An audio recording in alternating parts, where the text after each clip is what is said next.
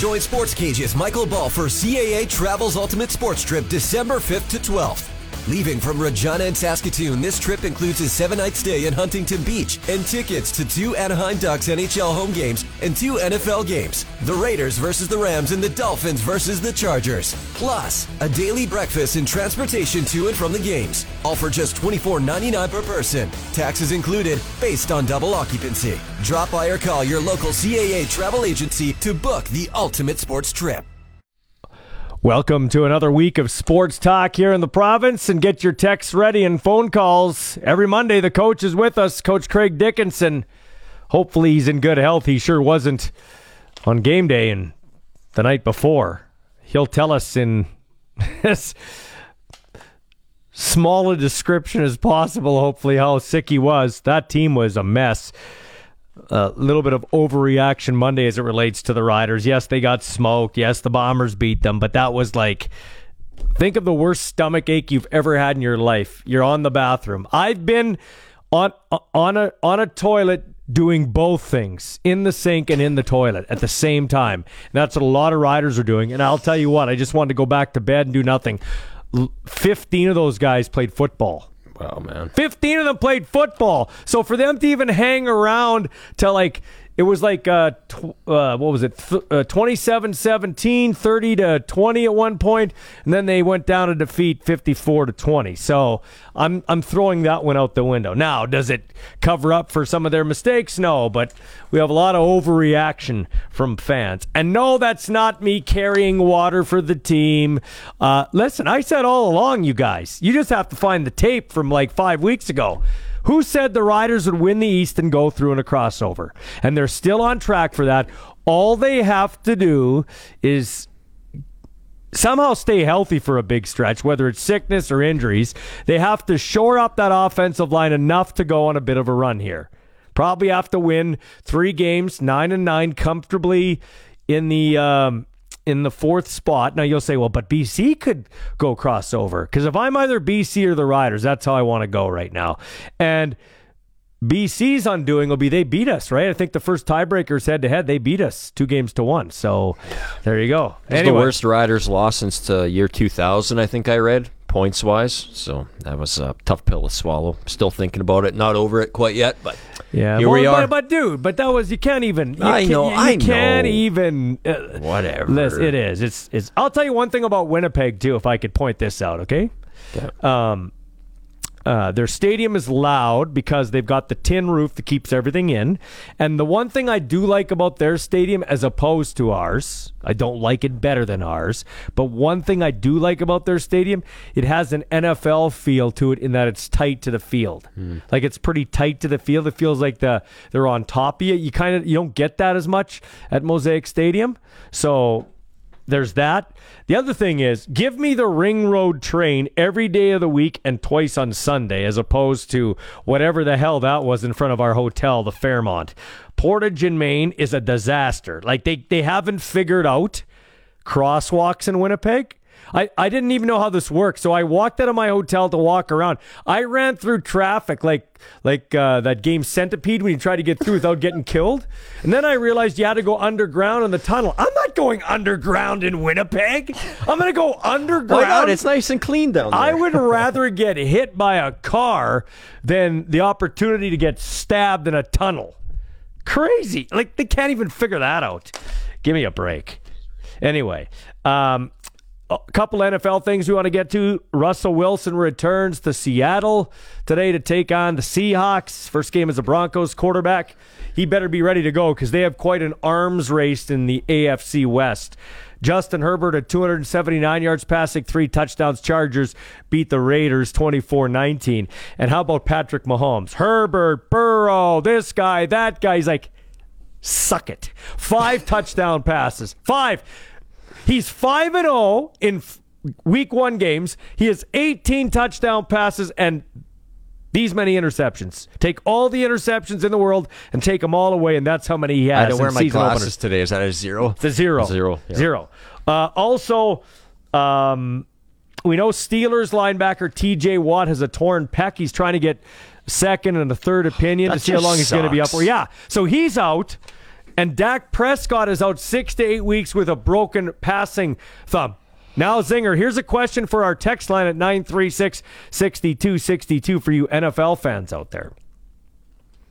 Will, which injury will affect uh, their team more? TJ Watt with Pittsburgh, they've got Mitch Trubisky at quarterback, or Dak Prescott out of the lineup?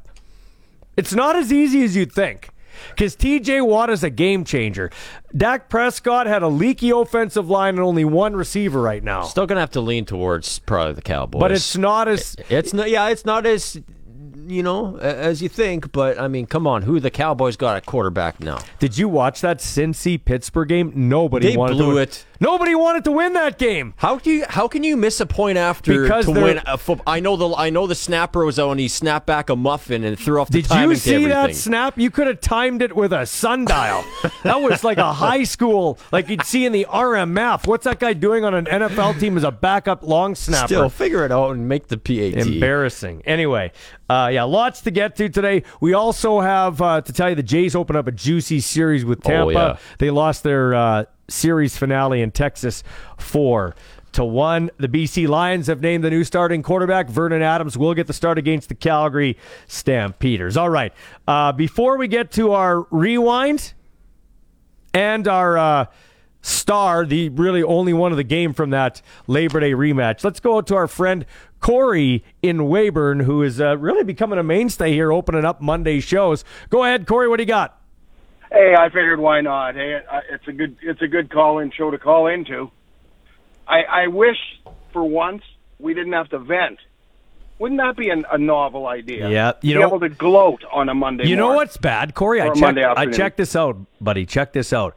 The Riders, since starting, I think four and one, are two and six. That's the worst record in the league, behind Ottawa and Hamilton in terms of wins and losses in that I stretch. Yeah, no, uh, you're preaching to the choir, buddy. I I got a few things I want to get off my chest. First thing though, you you struck a chord. Winnipeg. As a media guy, as a media guy, you people wouldn't. I sound like Don Cherry. You people, you wouldn't see what the average fan sees. It is beyond terrible. Capital letter terrible. Going to a game at that stadium. Hmm. The the what you want you you might call it. I've been spit on. I've had beer thrown on me. I've been threatened to be stabbed. Most of that happened at, at Boston Pizza because it's a garbage and capital letter garbage city. And the CFL needs to do away with that banjo bowl nonsense.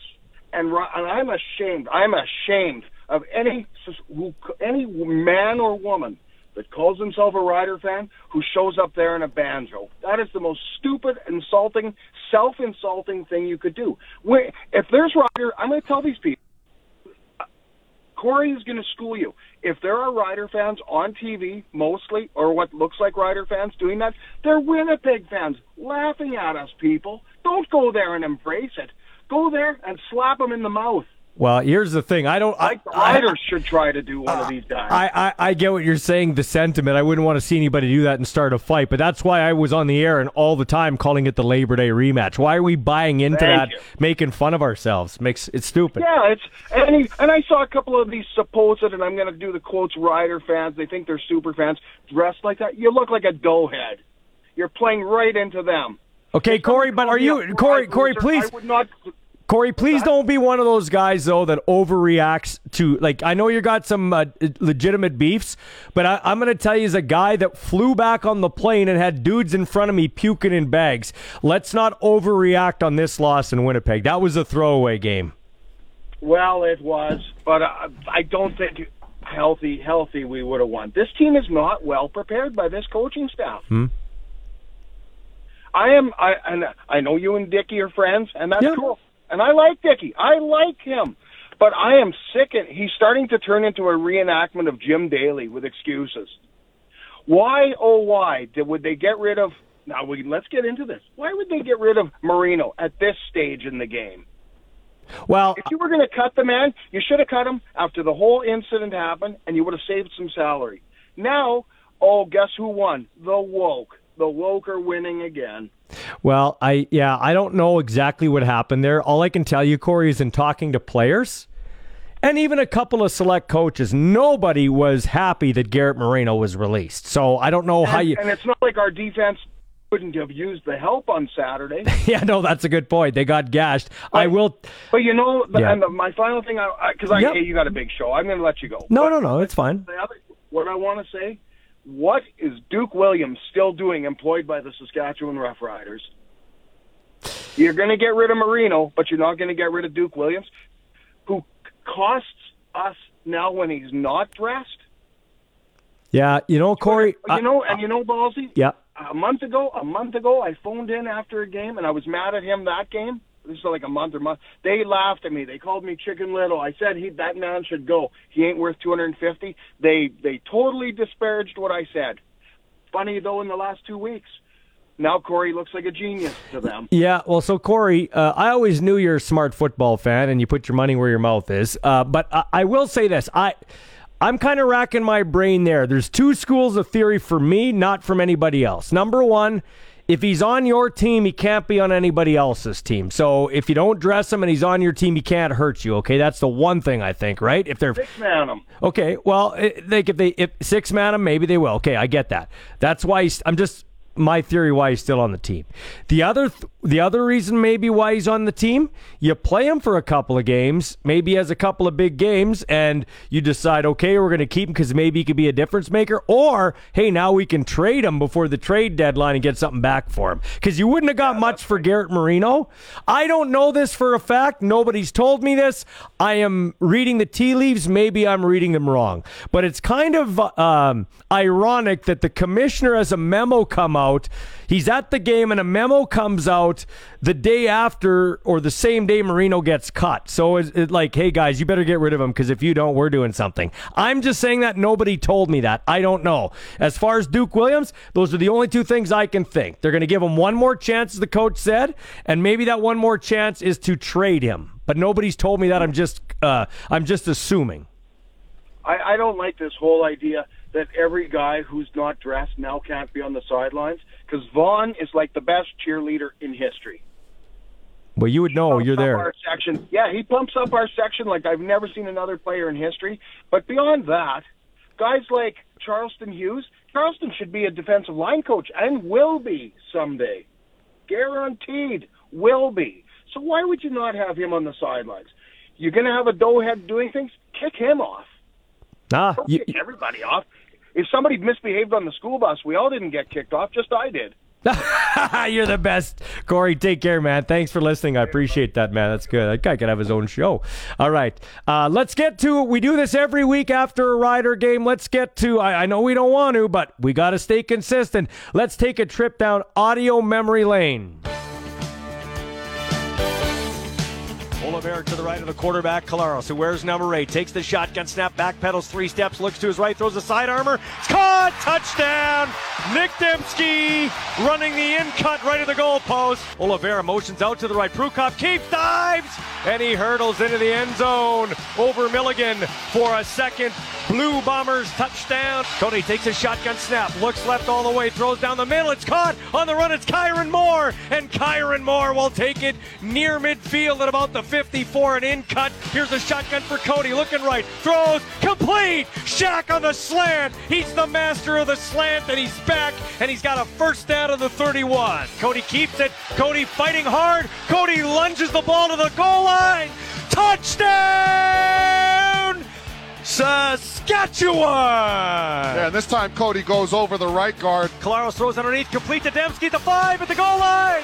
He's in for his second touchdown of the game. Nick Demski slams the ball with authority. Here is Collaros looking, throws underneath that. One is caught by Bailey, running to his right, 20, 15, to the 10, to the 5. They're called it a touchdown? Yeah. This one is from 53 to end the half on the far right hash. Brett Lauther. He will make this. I have confidence.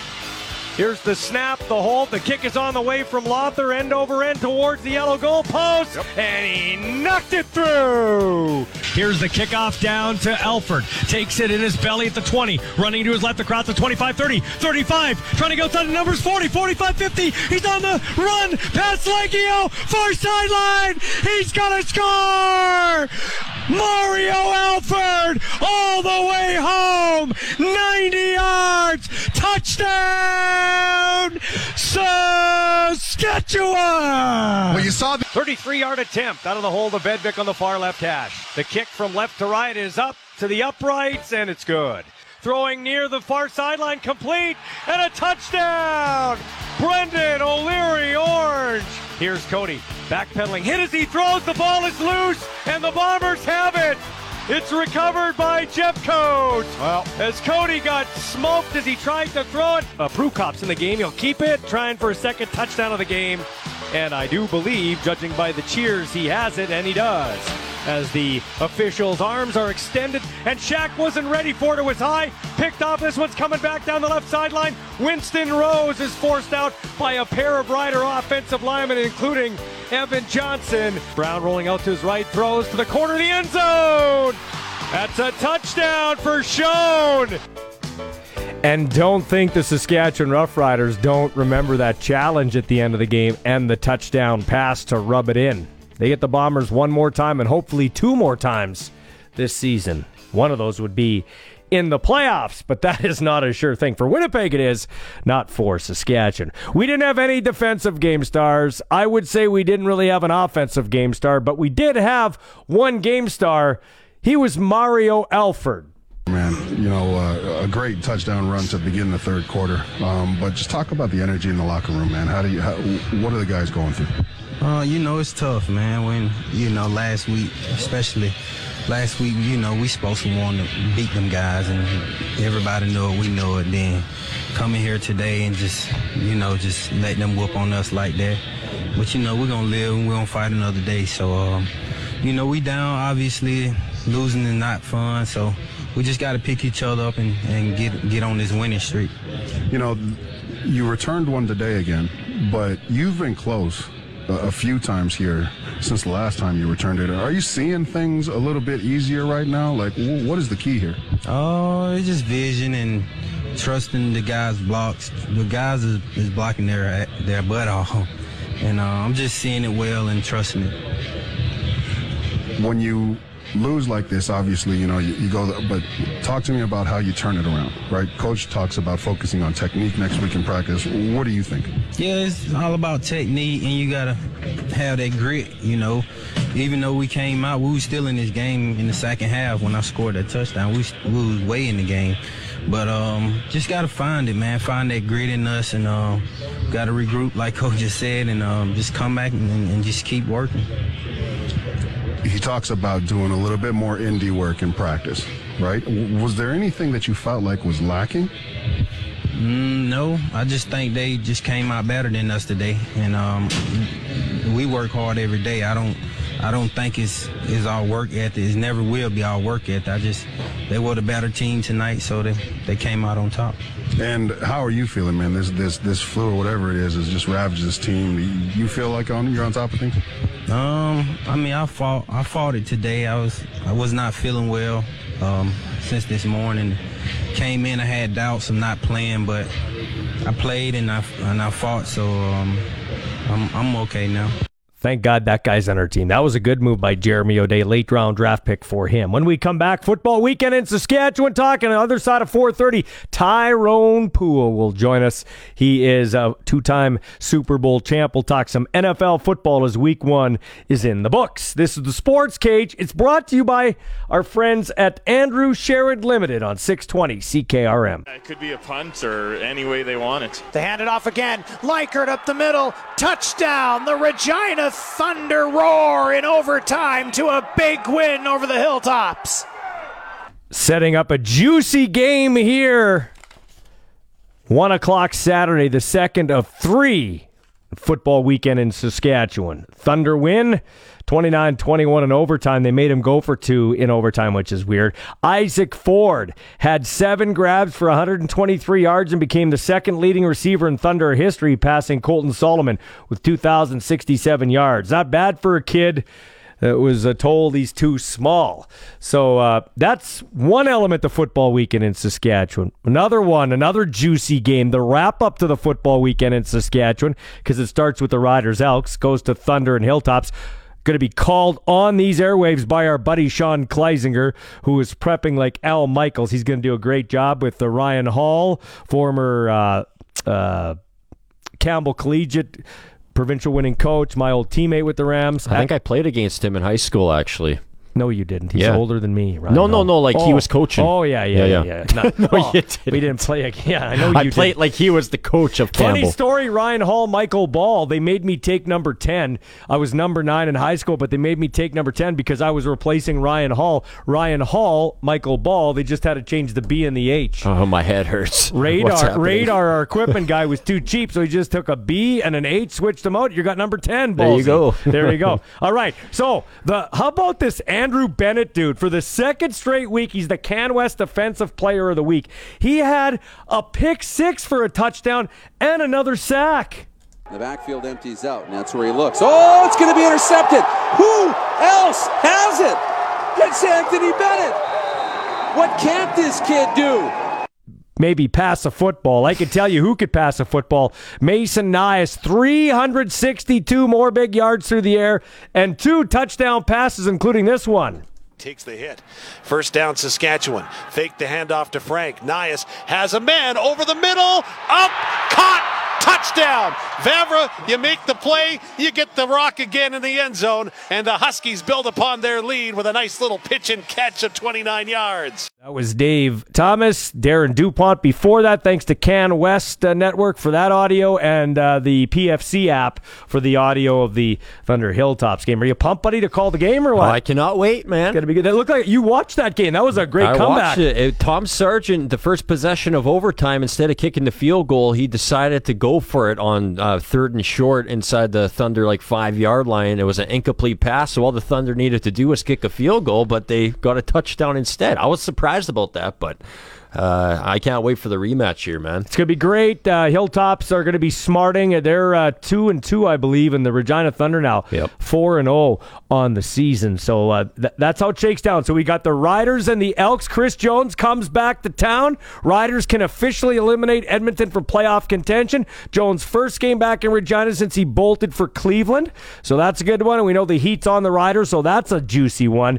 Thunder Hilltops with Ryan Hall and our own Sean Kleisinger on the call, one to four on Saturday. We got a special sports cage live on location from four to six thirty, which rolls into the Pete Pasco, Daniela Ponticelli broadcast, Regina Rams, U of S Huskies, a battle of two 2 0 teams. Bad news for the Rams, though, and I feel just sick to my stomach for Kyle Borsa. Non contact ACL torn, tore his ACL, ACL injury, gone for the season, and that's most likely his football career. I felt sick looking out. I was up in the box looking with my binoculars right Yeah. after that play happened. I just felt so ill. Yeah, there's like a guy- his face was just like absolute despair, and I just thought to myself, man, like this guy is not catching a break, and now his season's probably over. No CFL team's gonna want him now. It's a, cr- it's a cruel, cruel sport, Ugh. man. And I'll tell you what, there's a guy because he had to wait behind Atlee Simon because of injury, because of suspension, his own doing. He just never got off the ground. He was like a fighter jet that just could barely get off the the runway. So uh, I don't know, man. Hopefully.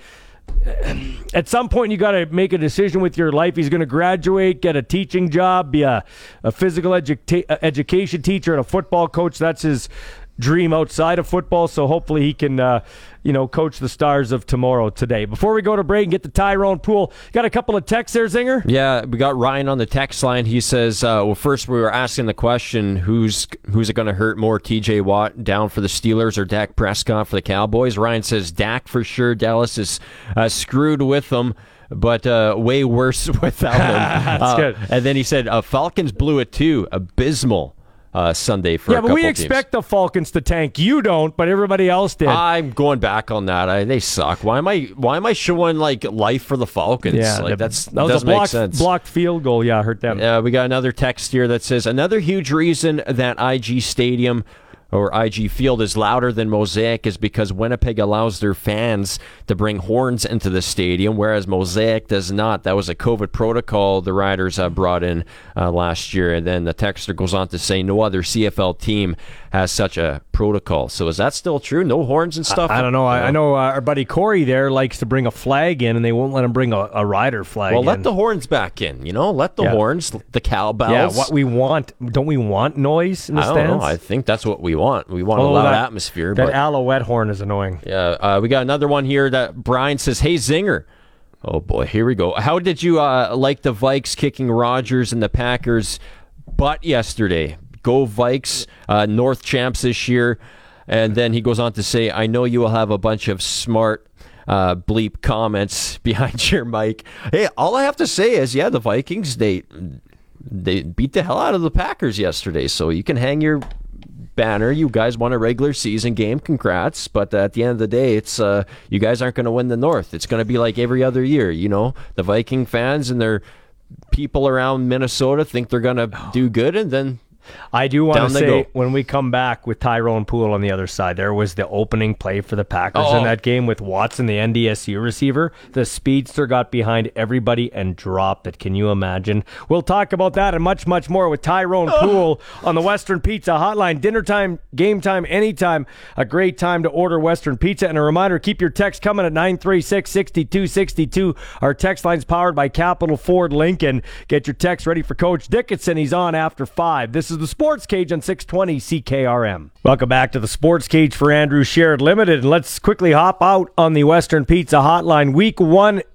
for Sunday action and Thursday night action in the books. We got the Monday night game tonight. The Seattle Seahawks hosting Russell Wilson and the Denver Broncos. Guy who played, started 12 years in the defensive secondary in the NFL, two time Super Bowl champ. He's been on the show a couple of times, and we like having him back because he's real good. Tyrone Poole. He's got uh, supplements, he's got a book, he's a motivational speaker. We'll get into that motivational speaking uh, thing at the end here, Tyrone, as we got you for a couple of segments. Okay, so TJ Watt wrecks his pec muscle. We're not sure how long he's out because he's looking for a second and a third opinion. I think he's just trying to find a doctor that's going to tell him what he wants to hear. And Dak Prescott is out with a broken thumb. Which injury affects the team more? Prescott's to Dallas or TJ Watt to Pittsburgh? And I would say it's not as dumb a question as you think. Yeah, well, I, I I think that is a question that basically has a A and a Z appearance on my scale. A being the top, Z being the bottom, but it has to be the quarterback. You know, the quarterback. There's one person that controls ten other people, and then you have a person on the defensive side that's doing. They they basically are just doing uh, one out of eleven responsibilities. Mm-hmm. So I think the quarterback is definitely uh, the biggest blow here, and the Cowboys uh, they have not too many options out there. Uh, you know, I don't know if, if they're going to kick Cam Newton tires around. Oh, yeah. You know, I don't know how much he has in the tank. Um, then there's talk of Jimmy Garoppolo trade, which if I'm Jimmy, I don't think I'd do that. Um, you know, just from the simple fact that you know you're probably not going to be with the Cowboys uh, because if Dak Prescott is the quarterback, which he just got paid, then you know they're not looking to um, uh, spend any money unless they find somebody who will trade for Dak Prescott if Jimmy Garoppolo comes on that strong. Mhm. Uh, so you know, it's not too many options out there. You got Ryan Fitzpatrick, you know, uh, kick his tires around. So uh, who knows? Could bring back Dan Marino. How about old man Rivers? Philip Rivers was like he last year. He's like, you know what? I'm coaching high school football, but uh, I'd be willing to come back to the Colts. Remember when they had the Wentz injury? Uh, I mean, Philip Rivers is a guy that uh, you play that long in the league. You're not that far removed. You could come back and do something. Uh, there there are options out there, but the key is who can come in and give you some quality wins, regardless if it's Philip Rivers to anybody. Uh, they got to come in and first they have to adjust to whatever the system is, Yeah. and that may uh, they that may cost them a couple of weeks, or depending on how studious the quarterback is. So either way, they're going to probably uh, go with Rush uh, this week, and uh, whoever they bring in would be considered the backup. Now they learn the playbook. Now, Tyrone, I, I, I don't want to lose all credibility with you because you don't know me that well. You're probably in the other end going, "This guy's an idiot. He picked a quarterback over a D lineman." But here was my here was my thought process. Okay, I'll watch that Pittsburgh Cincy game. Cincy, Joe Burrow played the worst game he's ever played. Four interceptions, fumbled once, was sacked seven times, and Cincinnati was a blocked extra point away from winning that thing in regulation time. Where I'm going with this is the Pittsburgh Steelers don't have a quarterback right now. Mitch Trubisky is not a starting quarterback in this league, and TJ Watt was all over the place. He's unstoppable. So I, I, I, I get what you're saying, and I agree with you, but I don't think it's as dumb a statement as maybe you initially think?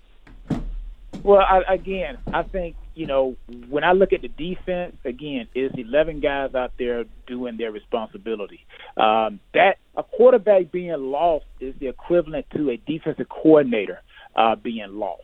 You know, you got that defensive coordinator that's calling the plays for 11 guys to do their responsibility. So that's how I see the quarterback. That's an extension of the coaches from the sideline. Uh, you can always formulate different defensive game plans to uh, combat what you've lost. You know, maybe Pittsburgh blitzes a little bit more uh, to take up the uh, slack of missing uh, a Watt. So uh, defense, you know, you can scheme, but offense, that's the guy quarterback who pulls the trigger, who body in motion. So Green Bay's Christian Watson. He played for NDSU. I watched him in FCS because that's the level my kid's playing at, and he's a very fast guy. He was great on uh, off the charts with his combine, but his hands were kind of iffy coming out of NDSU. He's never played on a stage like this. He's lined up against Patrick Peterson, sixty thousand in full throat, the goat, one of the goats of all time, thrown to him. He burns Patrick Peterson out of his shorts. He's wide open and he drops the pass, and it takes the rest of the game for Rodgers to go back to him. Do you like? I felt for the kid. Do you remember your first play? What's it like to manage those nerves? Well, let me tell you this. Let me go back and I'm gonna actually give um, you know Christian a little bit of uh, confidence here, and hopefully Aaron Rodgers uh, hears this as well. There was once a great quarterback in San Francisco named Joe Montana who threw a deep ball to a wide receiver named Jerry Rice who dropped it. So yeah, you know, Joe Montana probably threw it to Dwight Clark and Freddie Solomon and all those guys. But at the end of the day, you know what? We consider Jerry Rice the greatest ever. And I did hear Christian say that he's going to build off of this moment. So I like his return, on the uh, drop pass. So I look for him to have great, great things. But as far as myself, my rookie year, I can remember when we are playing the Philadelphia Eagles um, up in Philadelphia, and uh, I'm a rookie, and uh, Irving Fryar. I don't know if you guys. Oh yeah, Miami Dolphin, New England Patriot. I remember him for sure. Yes, Yes, and he was with the Philadelphia Eagles at the time, and it's late in the game, and uh, we're up. Uh, this is when I went to Carolina Panthers again, and uh, he ran a 29, which is a slant and go. And I bid on the slant because that was my speed, you know, my quickness and my speed mm-hmm. was my calling card. So they took advantage of that. Just like we talked about Christian, you know, his speed and you know he has some drops, but that could be easily fixed. So that was my pretty much my personal was the uh, I got beat for a touchdown that ended up losing the game, and uh, yeah, it was uh, heart wrenching, you know, being a rookie. Uh, but hey, uh, 12, 12 seasons later, 12 starts later and two Super Bowl championships later, you know, I'm here to talk about it. Yeah, that's why we have you on, man. Tyrone Poole, one of the greats to play in the NFL and doing good things off the football field now for athletes in all sports. Okay, so what kind of coaching did you respond to? Just hear me out here, okay? In that Vikings Packers game, and I guess we're talking about that game because it's closest to our region here, but there's other games I want to get to. But um, M- Mike Zimmer was a uh, he's a good coach. He's been around a long time, Vikings, Bengals, but he's a little crusty. He's grumpy.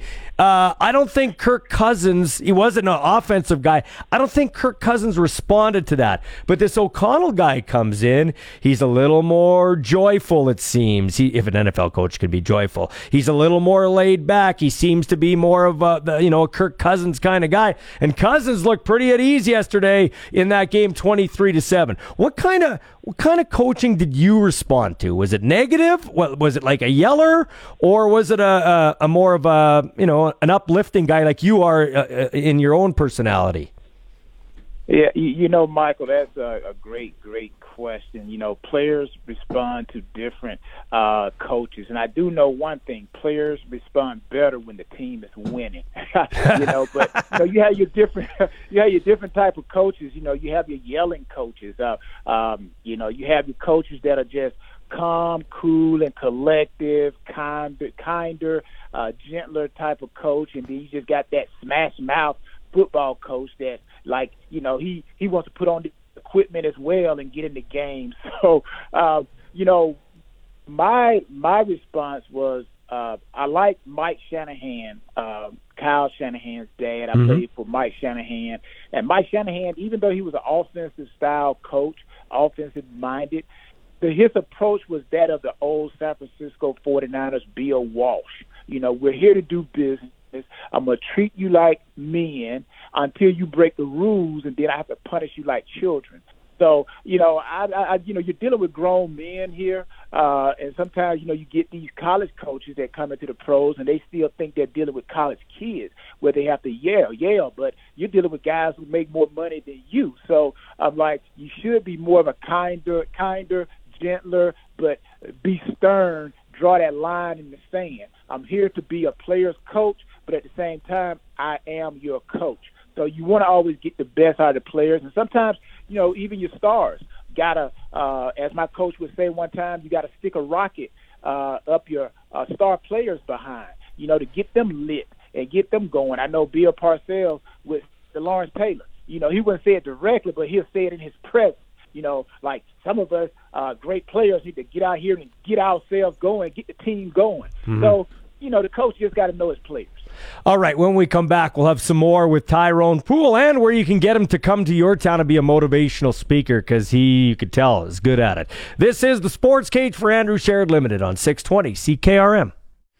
450 with the sports ticker for Bronco Plumbing, Heating, and Cooling. They're hiring right now, looking for service technicians. Starting salary $75,000 a year plus a nice signing bonus. You could give them a call at 781 2090. So, week one in the NFL wraps up tonight, and it's a big one. Russell Wilson returns to Seattle, leading the Denver Broncos, a new era in Denver with Nathaniel Hackett in charge. It's the Broncos and Seahawks from Lumen Field in Seattle, 6:15 p.m. kickoff.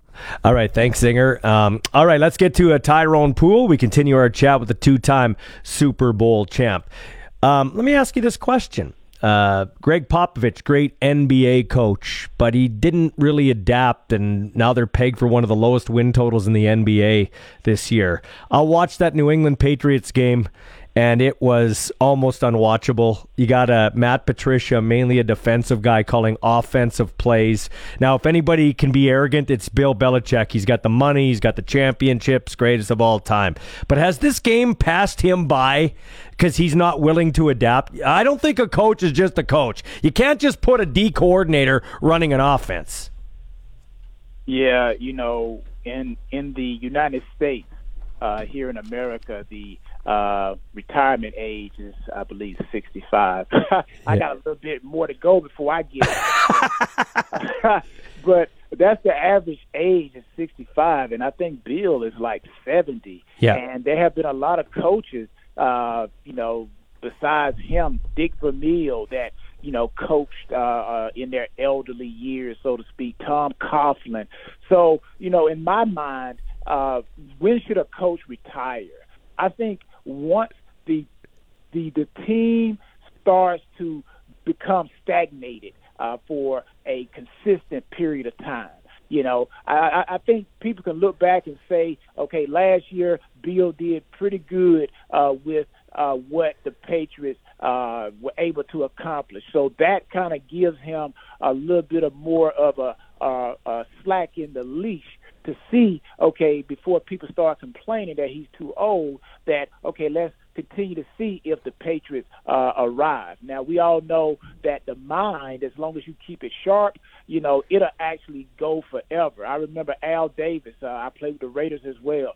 Uh, Al Davis, even though in his elderly age, he remembered me when I was a rookie, a rookie, uh, or at the Senior Bowl. So that tells me that the mind stays sharp. Now, if you're asking Bill to get out there and backpedal and, and and and catch the ball, then maybe he should have retired years and years ago. But as long as his mind is still sharp, um, he actually has the the, the passion to get up every morning and to put together a great game plan, and he's not just putting anything out there on the field, then I think you continue to coach uh, because at the end of the day, the coaches can come up with the schemes, but the players have to carry the plays out. Yeah. All right, uh, Tyrone Poole. Quarterbacks seem to be better faster than they ever have been. Is it because of the rule changes and it's pro offense?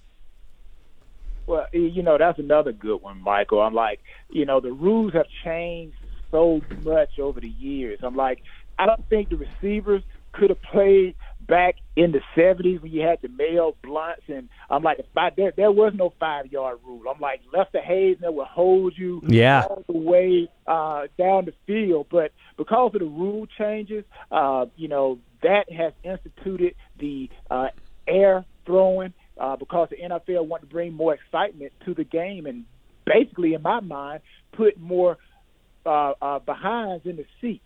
So people like the deep ball, they like the big plays, and uh, the rules have allowed these quarterbacks and wide receivers to run free, you know, tackling, uh, which I'm all about safety. But even just a correct hit is getting flagged. So really, you got defensive guys just trying to, you know, basically play flag football and just get the guy on the ground. But um, the rules have made a difference. I still believe that the 5,000 yard rule, uh, 5,000 yards that Dan Marino threw for in 1984, I'm like, that is the like benchmark, man. Mm-hmm. In today's football, the 5,000 yards that Dan Marino threw for back in 84, I think in this era of football, that is equivalent to like 7,000 uh, six thousand yards. I'm like that's that's how much I think the rules have impacted that have opened up the game. So the quarterback should be throwing uh, for more uh, uh, yardage.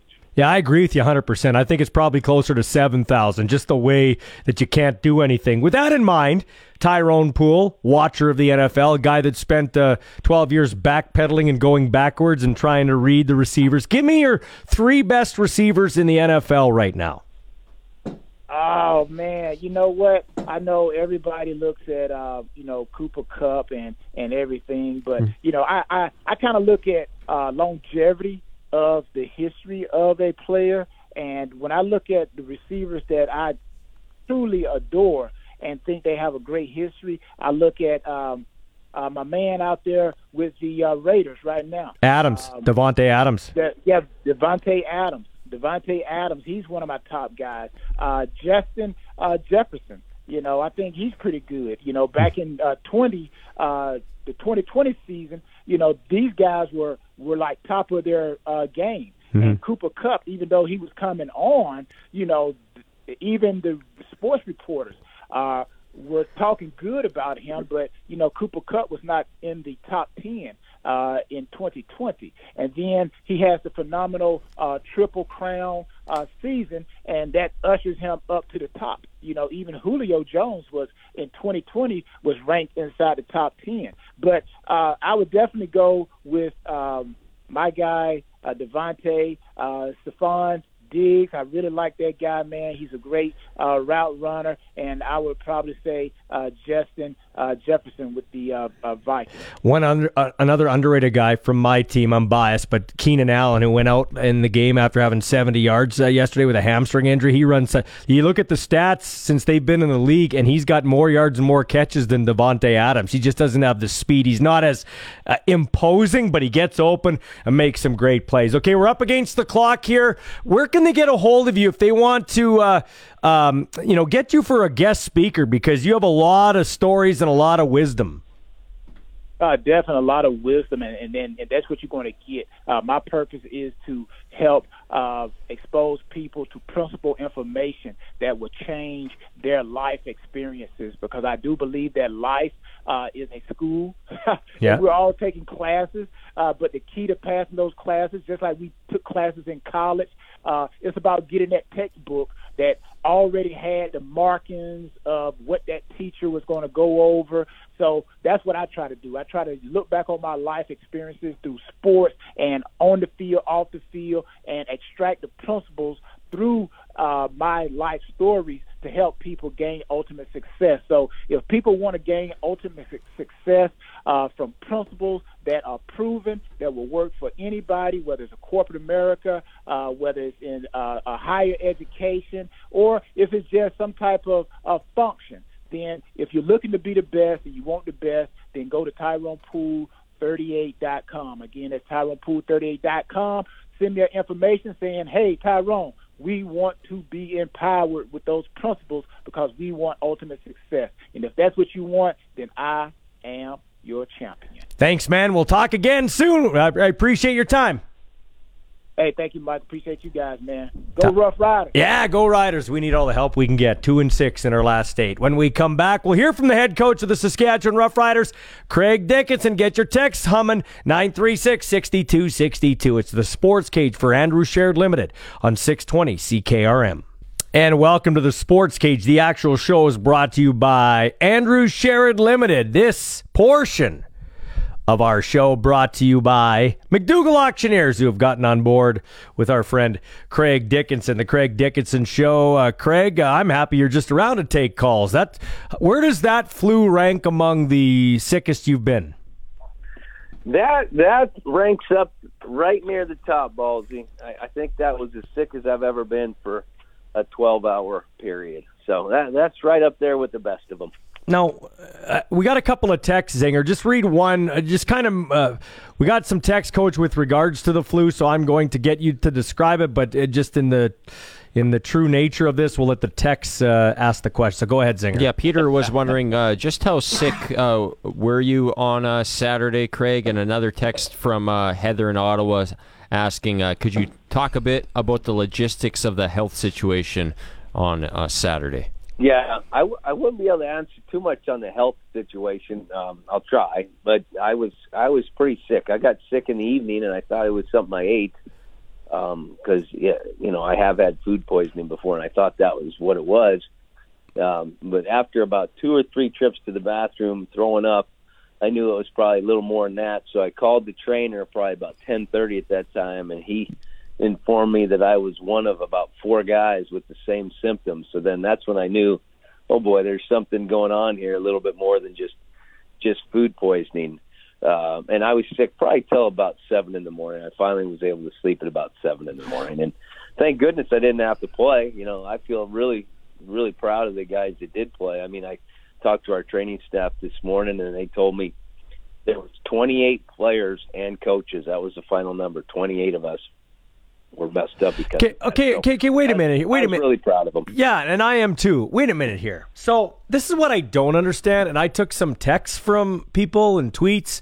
So, and I know you can't exactly speak to why it happened, but like we're all worried about COVID, and as we should be, I guess. You know, now it's we've all been vaccinated and everything, but in the in the early portion of it, we canceled the season. We wear masks. We still wear masks on the plane and everything like that, but we're going to make a football team that has 28 guys that are sick play. Did you guys try to stop the game or postpone it or, or what happened there? No, I mean I don't think 28 were sick at the game. I mean I think when it was all said and done, there was 28 of us that ended up getting it sometime between when we left on day four to to this afternoon. So Yeah. during the game, I think we were down six. Um, again, we don't want to make any excuses because that happens and it is what it is. But uh, it was a tough, a tough pill to swallow, and we we knew we were going to play the game. Uh, there's just so much more involved. Honestly, that's the one thing I've learned over this season. You know, we had the COVID outbreak, we had this thing happen, and the reality is there's a lot of moving parts going on. There's a lot of money that's been invested in televising and putting on a game, and the reality is sometimes the players and coaches aren't aren't going to have the final say on that. You know, it goes above our pay grade, and and so we knew we were going to play the game. We knew we were going to have to put a team out there, and we did the best we could to keep everybody safe. If a guy could not play, we didn't make him play.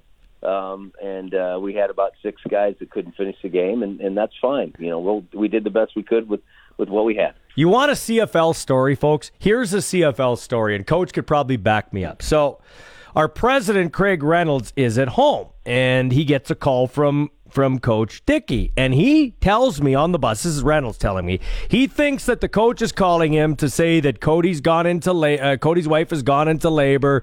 That's what's happening. So he doesn't immediately address the phone call. Then he gets to the phone call, realizes that you're calling him, Craig, to tell him we need some reinforcements. So he picks up Blaze Brown and Diego Alatorre Montoya, the draft pick from UBC from Mexico City, and drives them in the truck to Winnipeg, gets them to the game nine minutes after kickoff. Blaze Brown has two breakfast sandwiches, puts on his equipment, and plays football. That is unbelievable. Yeah, how about that? Uh, you know, hats off to Craig Reynolds. He said he said it was his finest display of driving he's had in many years. He said he felt like he was on a NASCAR circuit. You know, he was in and out of traffic and rolling.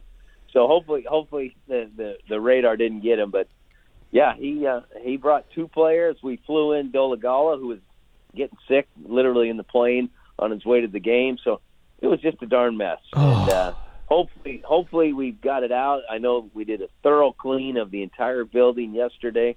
They're coming in today to do another thorough clean, and we just we told the players stay away for the next two days, and we'll see them tomorrow, and hopefully hopefully we got this thing in the rear view mirror. Okay, so yes, you don't want to make. Sometimes people here they say it's excuses. Uh, I've been sick where I've had things happen to me at both ends at the same time, and all I wanted to do was get some Gatorade and get back into bed and do nothing. Guys that play football, so sometimes they're excuses and sometimes they're facts, coach. But at the end of the day, are you are you like things have been going pretty well for you till this year. Are you like at some point in your heart of hearts going, what else can go wrong this year?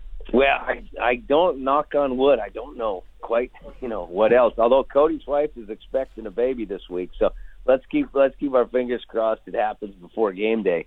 Um, no, it's in the big picture of things. I still realize, boy, we're lucky to be doing what we're doing. I'm lucky to have the job that I have the community that that that uh, that I live in, and I, I feel very fortunate. But it has been a challenge to say the least to put put you know put our best team out there and, and play our best football. We haven't done it, but hopefully hopefully everything will be sweeter in the end because of this adversity. That's that's what you know. That's what we're keeping our fingers crossed for. Coach Dickenson joining us here. You could text us at nine three six sixty two sixty two. I'm gonna I'm gonna bring this up though. So you mentioned Cody Fajardo. Judging by your comments, the baby hasn't arrived yet. He and his wife Laura don't have their son. I believe they're gonna call him Luca. He told us. So so the son isn't here yet. Uh, that's the like if if this thing if this thing happens on uh, Friday night, he's he's not playing. Like what what are the plans here? Yeah, well, we we're hoping. We, I think I think Cody will play, um, unless for some reason Luca decides to show up on game day right about kickoff. You know, and if that that's the case, we're going to let him let him be with his wife and and and and welcome his newborn into the world. We, um, you know, we feel like football is pretty darn important, and it's what we get paid to do. But having a baby and, and being a father, I think trumps trumps even a football game. So we're gonna keep our fingers crossed that that the baby's born either before the game or after the game. But if for some uh, reason, and you know God's will, that baby comes during the game, we'll have Mason Fine and Jake Dolegala will be our two quarterbacks.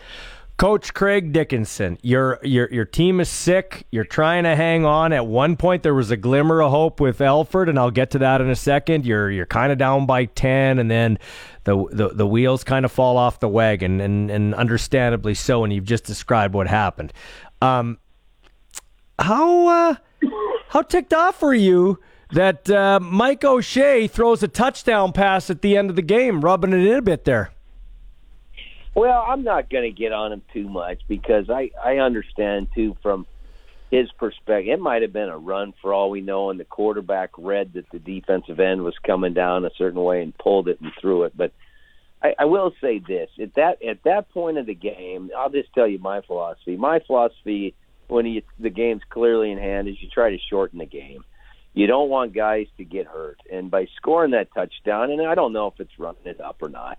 You know, they're they're trying to evaluate this quarterback, and they're feeling pretty pretty good about themselves, and it's okay. You know, it's our job to stop them. I'm never going to say that they should somehow take it easy on us, but I will say this: when it's late in the game and you clearly won the game, you won't.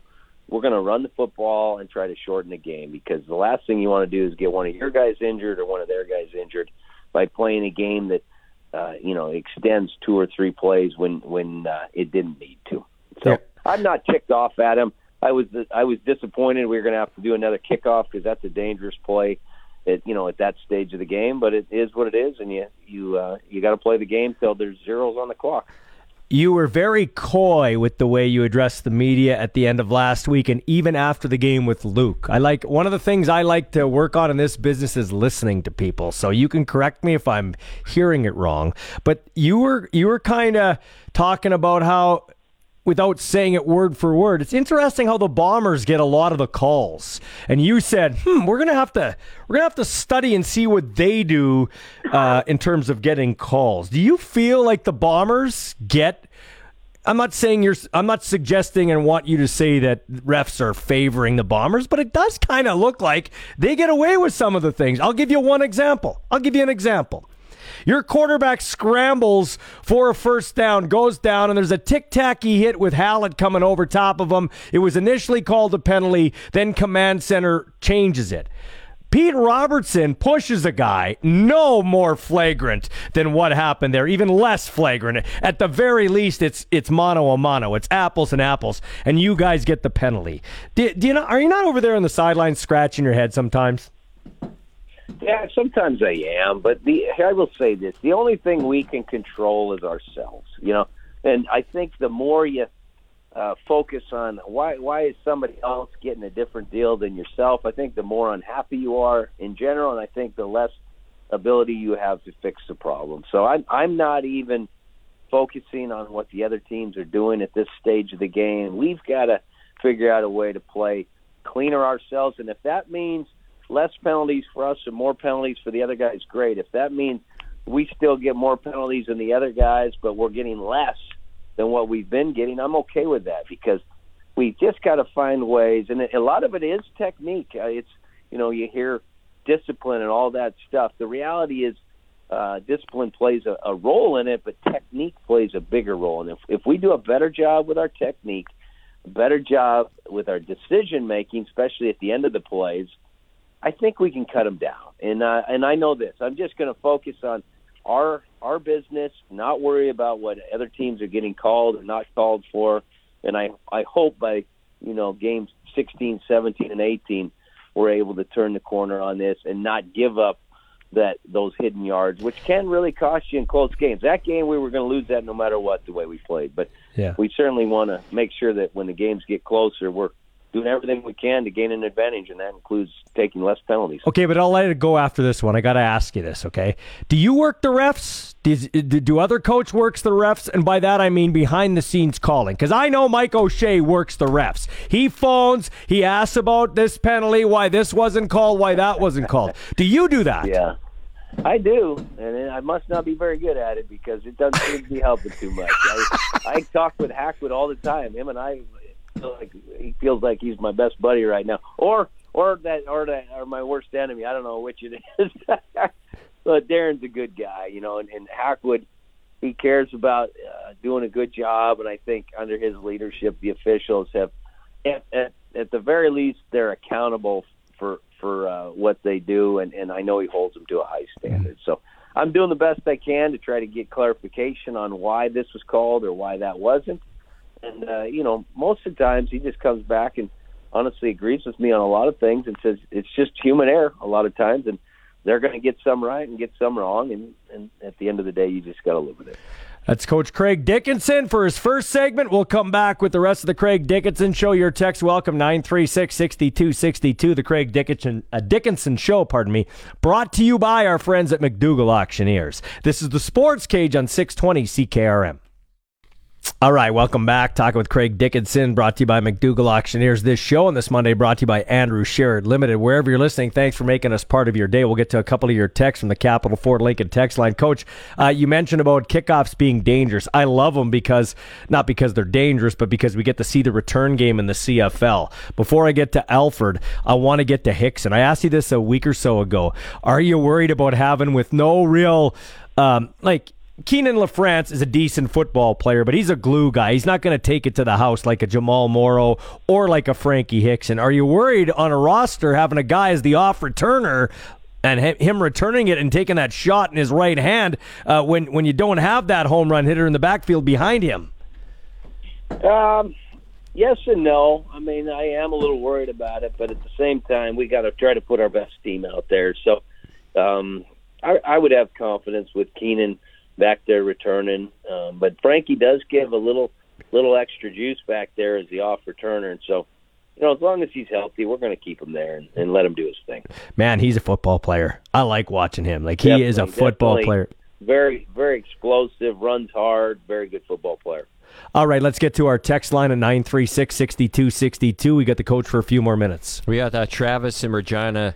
He asks, "What did uh, what do you think, Craig, of the big uh, Big Hill hit on Cody? Uh, I don't remember the Big Hill hit specifically. I, I don't remember it being anything that was late. I, I can't really answer that. Mm. Yeah, I don't remember that one either. To you be remember honest, one? I don't know. I don't remember one either. To be honest, no. I remember Hallett's yeah, hit. He did some short yardage at the goal line stuff, but that's just him diving, you know, over the top. So yeah, I'm not sure what uh, what our friend Yeah. uh, was was mentioning there. Yeah. Maybe try to go back on that at some point. We got Dale in Melford. Uh, he's asking what uh, what six guys did not finish uh, the game due to the illness, Craig? Uh, off the top of my head, Dale, um, it was uh, James Tuck, it was McInnes, it was Schaefer Baker, it was um, uh, Josiah St. John. Yeah. Um, that was that's four of them, and there was two other ones that were struggling. Jamal Campbell Emma was struggling. finished. Yeah. Yeah, was finished, but he, he was in big trouble. And then uh, uh, who was it? Uh, AJ Allen was also in trouble. So I think at the end of the day, uh, four didn't play, and then two of them um, we had to pull late in the game because they just couldn't they couldn't keep going. Mm-hmm. Uh, we have another texter here that says, "We hope uh, you have a special plan for Lawler. Also, is it too much to expect uh, for Derrick Moncrief to cover some of these receivers like Burnham, Demski, etc.?"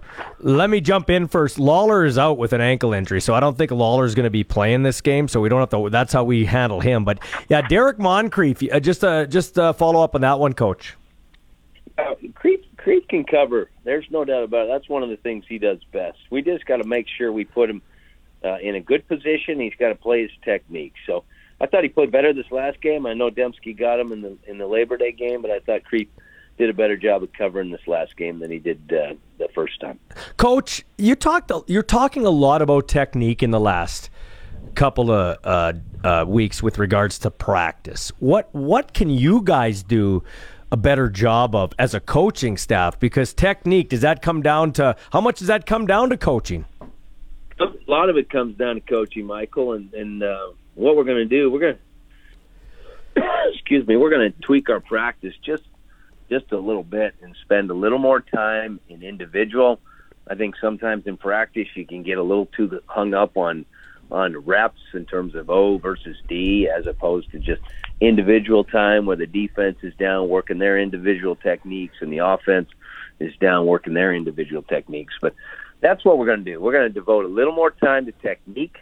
And the nice thing is when we get, you know, after this game here, we get a bye, and then the last four games are all regular seven day prep weeks. And when we have a regular seven day prep week, we have a little more time with that extra day of, of practice to to incorporate some technique and some individual time where guys can just work on their craft and and do a little bit uh, a little bit more on their own.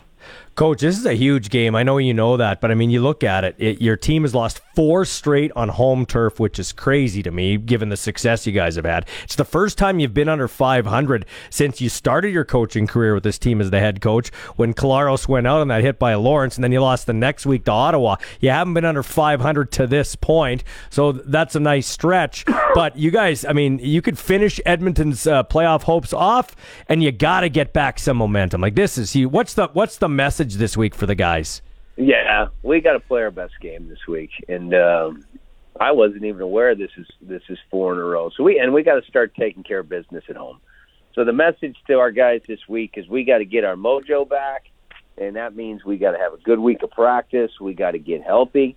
I'm going to reemphasize to them that the things they do off the field are also part of, of, of what we need to do to get our mojo back. Make sure that they're going to bed at night, getting nutrition, hydrating, you know, focusing on football not just when they're here but when they're home as well and doing those little extra things that give you give you an edge. And and sometimes the most important meetings Ken Miller said this to me is are the ones that happen out of out of the offices or on the players own time. The guys are out having dinner and talking about the game.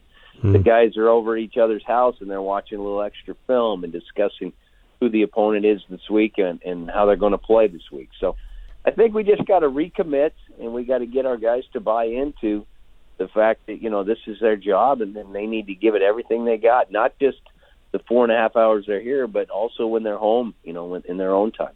Was the defense sick? Because they played sick. That's the first time. That's the first time, man, that in three, four years where the defense, I, you know, they've been a mainstay, but they kind of let us down. Couldn't get Winnipeg off the field. I've never seen a team score in almost every possession they had. Yeah, I think it was a combination that we were down a little bit and we're a little shorthanded. Losing Marino hurts. I know we it was the right thing to do, but it hurts because that's a big, strong dude up the middle, and we don't have Lanier either. So we we're really down a couple of D linemen, and we, we're going to try to bring bring a guy in this week. And I think I think also our guys just wore out. That was that was a game where I I felt like Winnipeg played as well as I've seen them play on offense. They were just hitting on all cylinders when Zach was forced to make throws, he was bang on. When they were when they were running the football, they were they were pushing us around and knocking us off the ball. And then when there was you know 50-50 balls, their receivers were physical and came came up with it. So I think late in the game we wore out, but I think it was a combination of one of our worst games on defense, along with Winnipeg's probably best game on offense, and they just yeah they just they just put it to us. We couldn't get him off the field. I want to end on two positive notes. I want to comment about uh, Cooper Richardson, who had waited his time, gets to play at right tackle. I noticed uh, an illegal procedure penalty against him. I know he was battling a bit of the bug too. I thought, you know what, for a first game he did pretty well, but I'm not an O line guy. What did you think?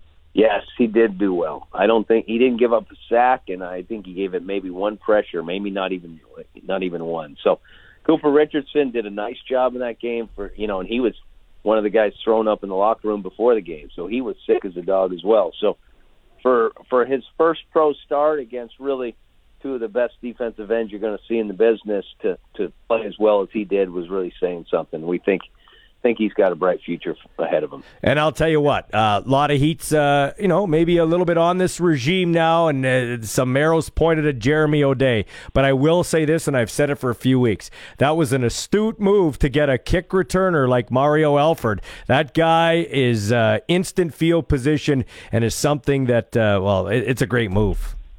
Yeah, Jayo's doing a great job. I, I I wouldn't want to work for anybody else. He's he's very deliberate in what he does. He makes moves for the betterment of the team. He's not going to be rash and, and you know throw the baby out with the bathwater, so to speak. And everything he does is designed to put us in a position to be successful. So I, I certainly um, we're this is the team all the way around. We're all in this together, and we win and lose together, and we're going to get this thing turned around. We feel like we still got a good bunch.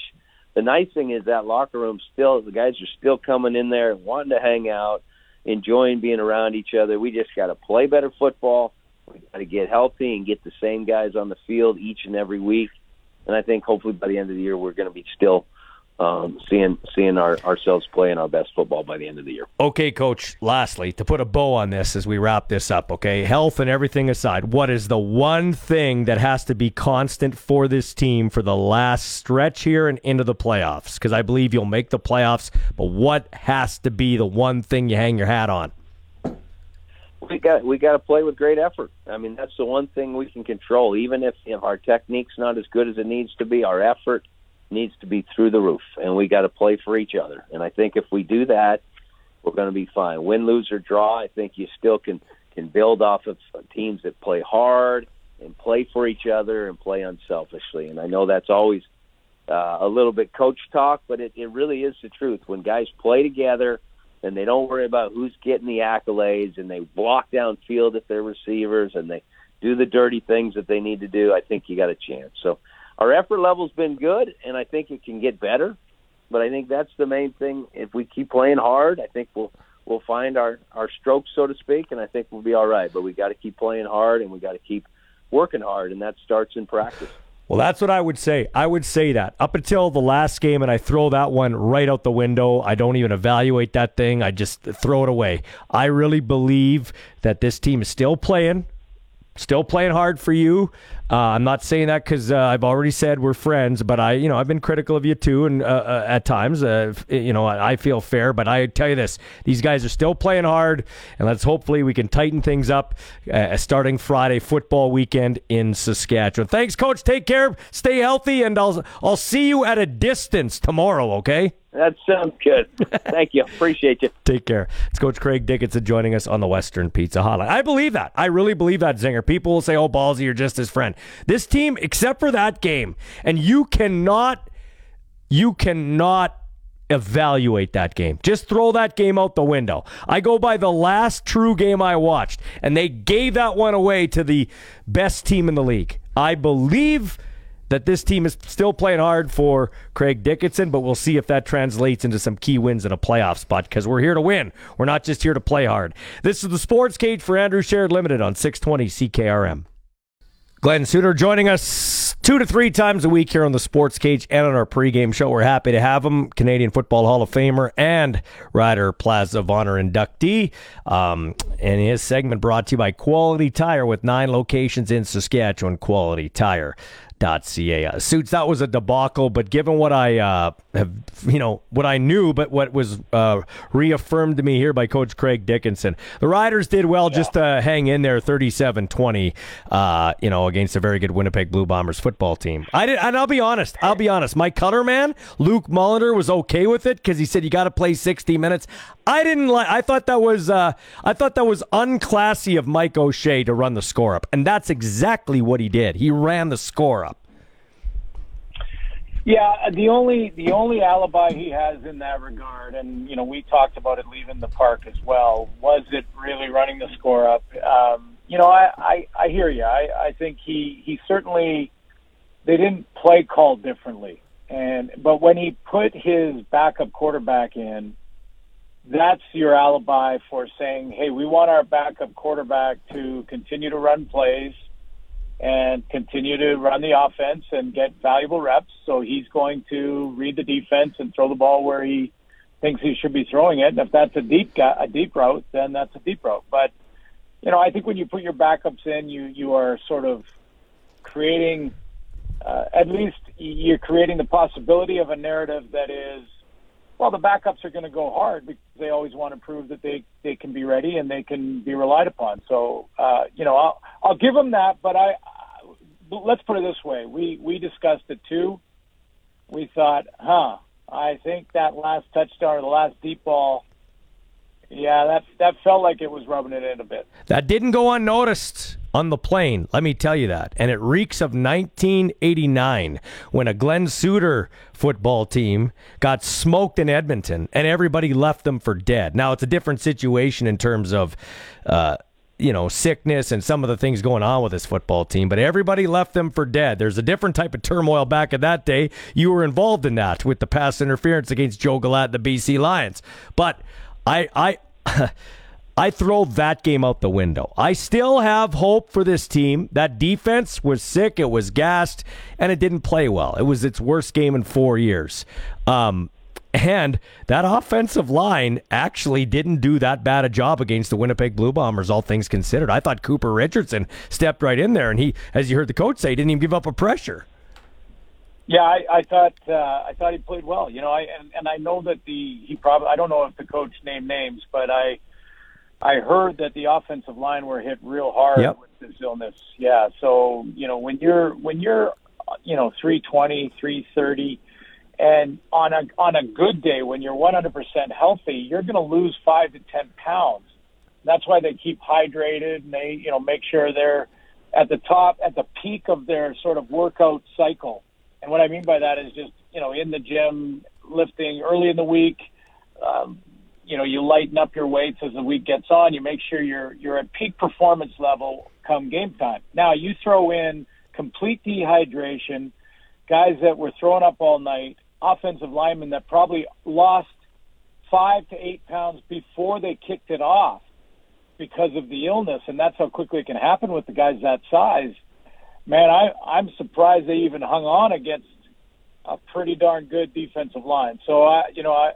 I I think based on what we know now, and you know, we like you said, we we knew that there was illness going through the team, but we didn't know to what to what degree and and how many guys, and a lot of guys gutted it out. So you know, I, you go back to the game before, and then you add the circumstance to this game. Again, these are not moral victories. I'm I'm talking about losses that still hurt and still frustrate you. However, you know in that room, just like '89, and I'll reference that, we knew we could beat Edmonton. We knew we could.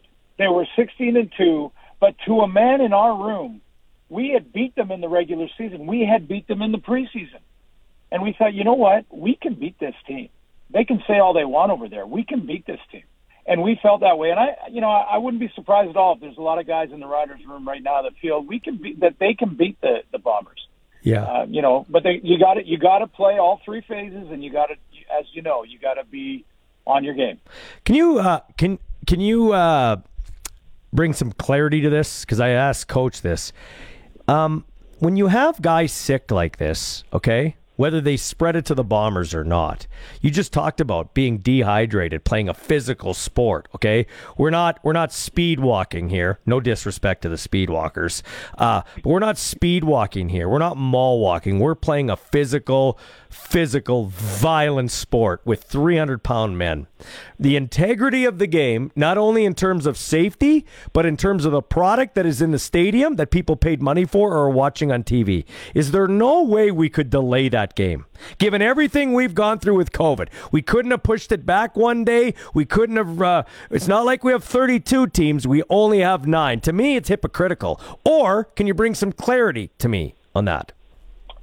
Yeah, you know, uh, I think from just looking at the players and and what you know we've gone through with with protocol with COVID, that there may have been an, an opportunity to do that just based on that. However, you had a sold out stadium, you had you, you you know you have to negotiate and figure out the logistics of reimbursements and you know tickets to to to, to the next to the postponed date and how you're going to manage all that and how many of those people can't go to the new date but were there for you know the rematch on on Friday night. So you know I, I it's logistically a nightmare that they absolutely want to avoid at all costs and that's what they did even when it was covid protocol but from a player safety point of view if if you had guys that if you have half your roster that could barely get up off of a bed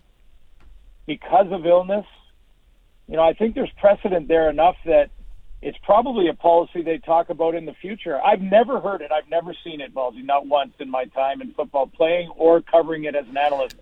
Have I ever seen a game postponed because one team team was sick? Well- and and honestly, it's happened many times. Yeah, and, and so that's my problem with Mike O'Shea. Not your words, my words. That's my problem with Mike O'Shea. It's not like Glenn Suitor knew. Michael Ball knew. Luke Molitor knew. TSN behind the scenes people knew. The refs knew. You can't tell me the Winnipeg Blue Bombers didn't know the Riders are sick and they're out here trying their best. So when you're when you're throwing a, t- I don't care if the backup quarterback's in there. That's not apples and apples, and that's why I have a huge problem with what the Winnipeg Blue Bombers did at the end of that game, and that does not go unnoticed. And I, for one, I know they get to play them one more time in the regular season, but I'm hoping I'm hoping, as the voice of the Saskatchewan Roughriders, they get the Bombers one more time in the Grey Cup right here to right a big time wrong. When we come back, I'm going to ask Glenn Suitor a couple of things. One that relates to Cody Fajardo. This is the Sports Cage for Andrew Sheret Limited on 620 CKRM. Press press coverage with Glenn Suitor. Great segment here. We love talking football with Suits, the lead analyst for TSN and for football on TV in this country. Okay, Suits got this from Kip at 936 6262. Ask Glenn Suitor how we can stop that crossing route on defense and why we tend to play more man than zone, and maybe the pros and cons of either style. The crossing route. So, so when Zach has the ball and he's throwing that crossing road, that intermediate sort of dig road. Is that is that? Yeah, yeah, I th- yeah, yeah, and I think shallow crosser. Yeah, and I think they're even relating to there. There's that underneath where Demski caught the dig, and then the one where he crosses near the goalpost and gets his first touchdown, right? Yeah, yeah. Okay, so yeah, that's that's a combination route. So there's a shallow crosser that that goes across the formation right in front of the linebackers. Then there's that dig route that Demski caught the touchdown. That's that's the second level, so that's in behind the linebackers. And then in front of the, you know, for the secondary, there's a post over the top. So it's it's called an over and under basically. That's the way we used to call it. And um, it's it's difficult in both man and zone because in in man you're chasing, and you have to try and you know, obviously speed wise, keep up with a receiver that's crossing the formation. In a zone, it's layered. So the idea is that it pulls the linebackers to that shallow crosser, and that's why that intermediate dig route is open because the linebackers have moved up in a zone look because they get they get tempted. Linebackers are we used to say we train them like seals because they're you know they just Yeah. they they re, react to sudden movements and um, you know so they see that cross in front of them flash and they jump it and that opens up in behind them. If the DBs in the back end jump that crosser next, the deep one to Demski, then the post behind them is opened up, and Zach can see all of those targets in a row. So it's it's one of the toughest ones. It used to be that you eliminated the crossers by hitting the receivers as they cross the field. Can't do that anymore. Again, this is rule changes over the last five to ten years that has eliminated the chance after five yards for linebackers and DBs to step in front of those crossers and stop them from going across the, the field. So you just have to basically either in man looks pass them off, so the corner would pass his guy off to the halfback, who would then and you switch if it's quick enough, or you just got to stay with your man and stay in te- inside technique hard, and you know make them force them to start running outs and corner routes because you're playing so hard inside technique. So And it- and you, need, and you need a pass rush. If you get a pass rush, then that throws everything off, and that's something the Riders didn't have. Short on time here, suits. That's a great description. I want to I want to get to this. So we had some people. Uh, I, I follow some people on Twitter, and Rider fans are like. Why didn't we keep Collaros? Look what happened. We let Collaros go, and he's just, he's unbelievable. Always happens to the Riders. And I'm like, well, Toronto didn't want him. Nobody saw this coming. Not even the Winnipeg Blue Bombers saw this coming. And Zach is having a great year. It's one of the most remarkable reclamation projects in the entire North American professional sports landscape in the last 20 years, if not the greatest. Because when he left that field three plays into the 2019 season on that cheap shot hit from Simoni Lawrence, not only was his football career in doubt, his life was in doubt. What kind of quality of life could he have? Yeah, you're, you're bang on. This is this is the comeback of all comebacks. I mean, his his win loss record. Now, you know, again, he he sometimes remember that question you, you asked me. I don't know, it was a month ago. You said, "What's more important, your your quarterback's play or your quarterback's relationship with the offensive coordinator and the coaching staff?" Mm-hmm. and it, it it was it was an interesting dynamic because if you if you find yourself in the right connection, your your quarterback coach, your offensive coordinator, your head coach, and you are in sync, top to bottom, with all that confidence, then you have your best chance to to succeed at the level that that Zach is succeeding, and then your skills take over and you show what you can do. If if that is, and I'm not suggesting Cody in this relationship isn't ideal. I'm saying that that's what was part of the combination of Zach and his great success. Yes, it was his ability to do the things athletically that he can do.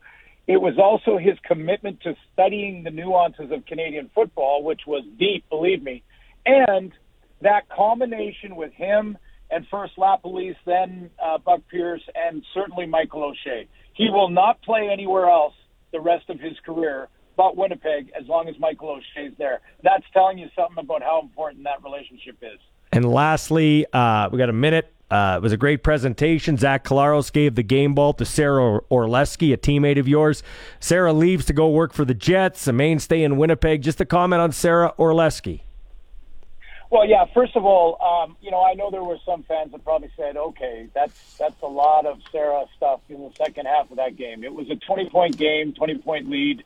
Uh, it did give us an opportunity. If it was a closer game, we wouldn't have gone nearly that deep into saying goodbye to Sarah. But you know, Sarah is the consummate pro, and she has inspired so many young women and young girls that that are now looking at her and looking at her career and saying, "Why not me? Maybe I could do it. If I work really hard like Sarah did, maybe I could do it." She earned the respect of every player and coach in the league. She was the consummate pro, and and again, like I said on the air, the the best compliment I can give anybody involved with this game is that you're a great teammate. And she's always been a great teammate. We showed you a clip of her coiling coils and picking up cameras and you know moving all the big heavy bags and you know she she did what it takes. If you handed her a broom, she'd clean the truck after the game. And so would I, and that's what makes you know a good teammate. You're willing to put your ego aside and and you know what? She's always been that. She's been a great teammate. Well said, Glenn. We'll talk to you tomorrow. Thanks for your time, man. Okay, Ballsy. Take care. That's, Thank you. That's Glenn Suitor on press coverage. We'll be joined by him tomorrow. I am going to ask him that question about Cody tomorrow if it still stands. And uh, I'll just hold that. We call that a tease in the business. When we come back, we'll talk to one of the great guys in Rider Nation, Keith Willoughby, with his CFL simulations. And we'll hear from Wavell Starr, too, the First Nation sensation, great wrestler. This is the Sports Cage on 620 CKRM. Welcome back to the Sports Cage, brought to you by Andrew Sheret Limited. Thanks to them for getting on board. I'm Michael Ball, my great producer, Sean Kleisinger. And Monday Night Football is about to kick off. Two big names in the booth Joe Buck and Troy Aikman, their first broadcast. Larry Fitzgerald's been added to the panel. I didn't forget how good he was, but looking at second all time in receiving yards and receptions, never won a Super Bowl. That was really that one where him and Kirk Warner.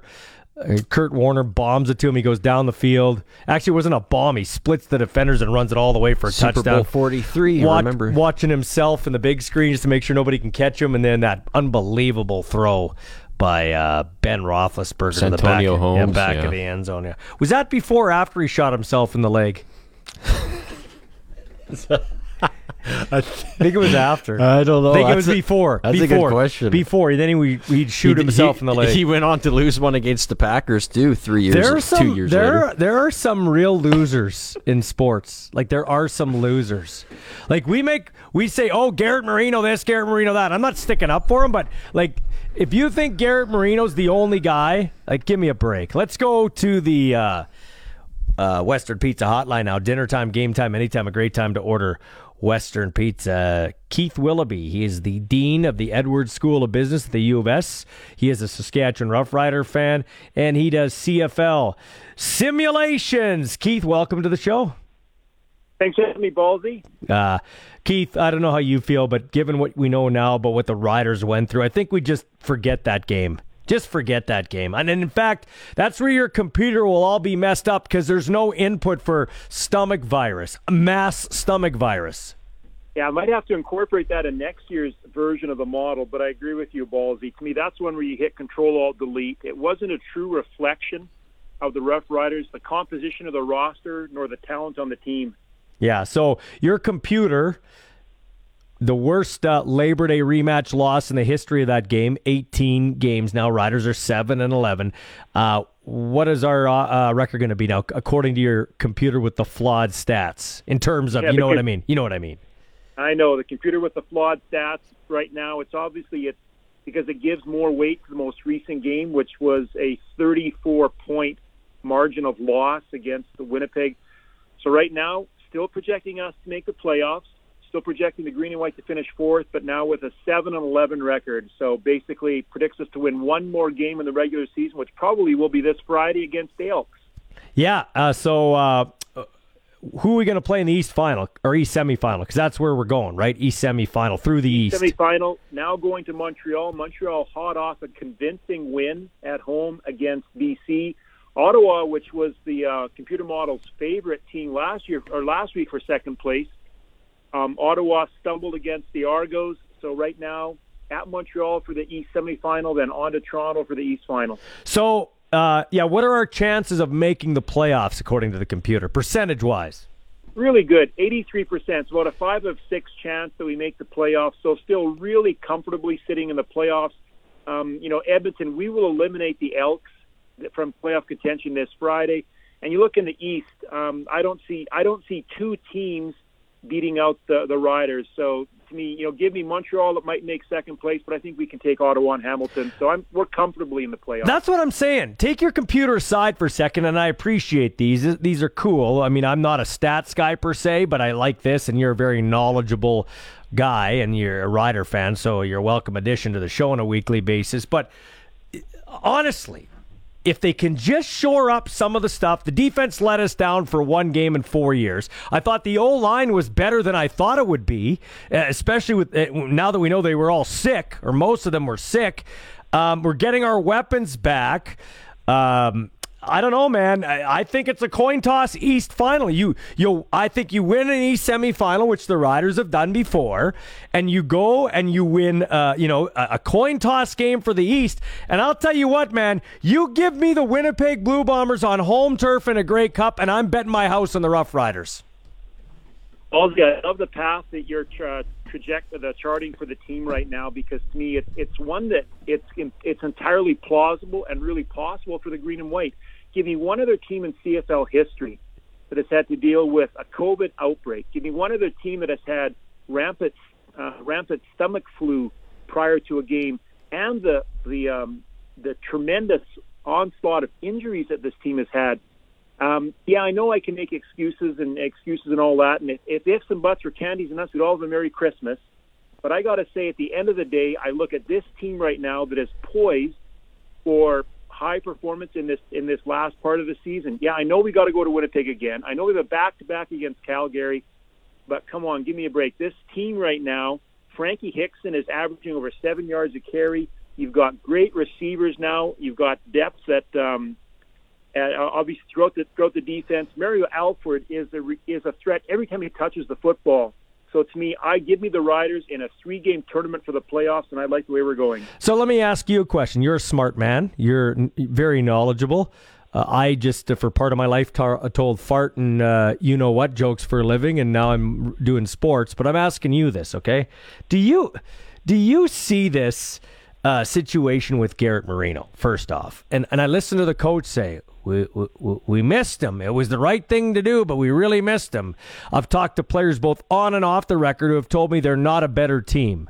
He's released on the same day a memo comes out from the commissioner saying I can revoke anybody being signed anywhere. To me, that just re- I'm reading tea leaves that say say to me they were forced to get rid of him.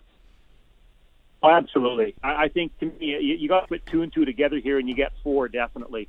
Yeah, you see a case where it was made um, at a, at a very curious time. You got the memo from the league. Um, yeah, to me, it points to that situation of of having um, a teammate uh, that was was uh, was viewed as a maybe a liability that was no longer maybe deemed an asset to the team. Uh, I guess as a fan, what I never know is is what goes on in the locker room. You know, I, I see the performance on the field, I see the camaraderie on the sidelines, but it, it it it is curious when the commissioner puts out a memo to that effect, leading us to believe that there's some uh, higher power influence here. Well, there were there, nobody I've talked to is happy he's gone. Nobody. Everybody's like, we miss him. He's my brother. He's a good guy.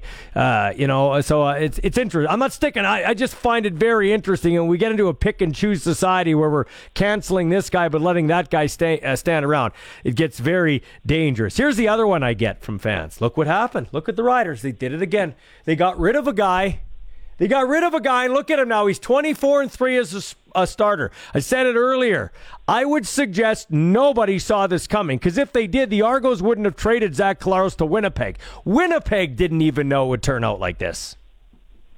No, I, I think um, nothing against Zach Collaros' ability, and uh, he's had a profound um, record with Winnipeg. But you look what he he did with us in 2018. Uh, injured occasionally, um, but to me, you give uh, Collaros a quarterback, put him in Winnipeg, give him an offensive line which is stacked, give him Andrew Harris to hand off the ball for two of the three years that Collaros has been with, with Winnipeg.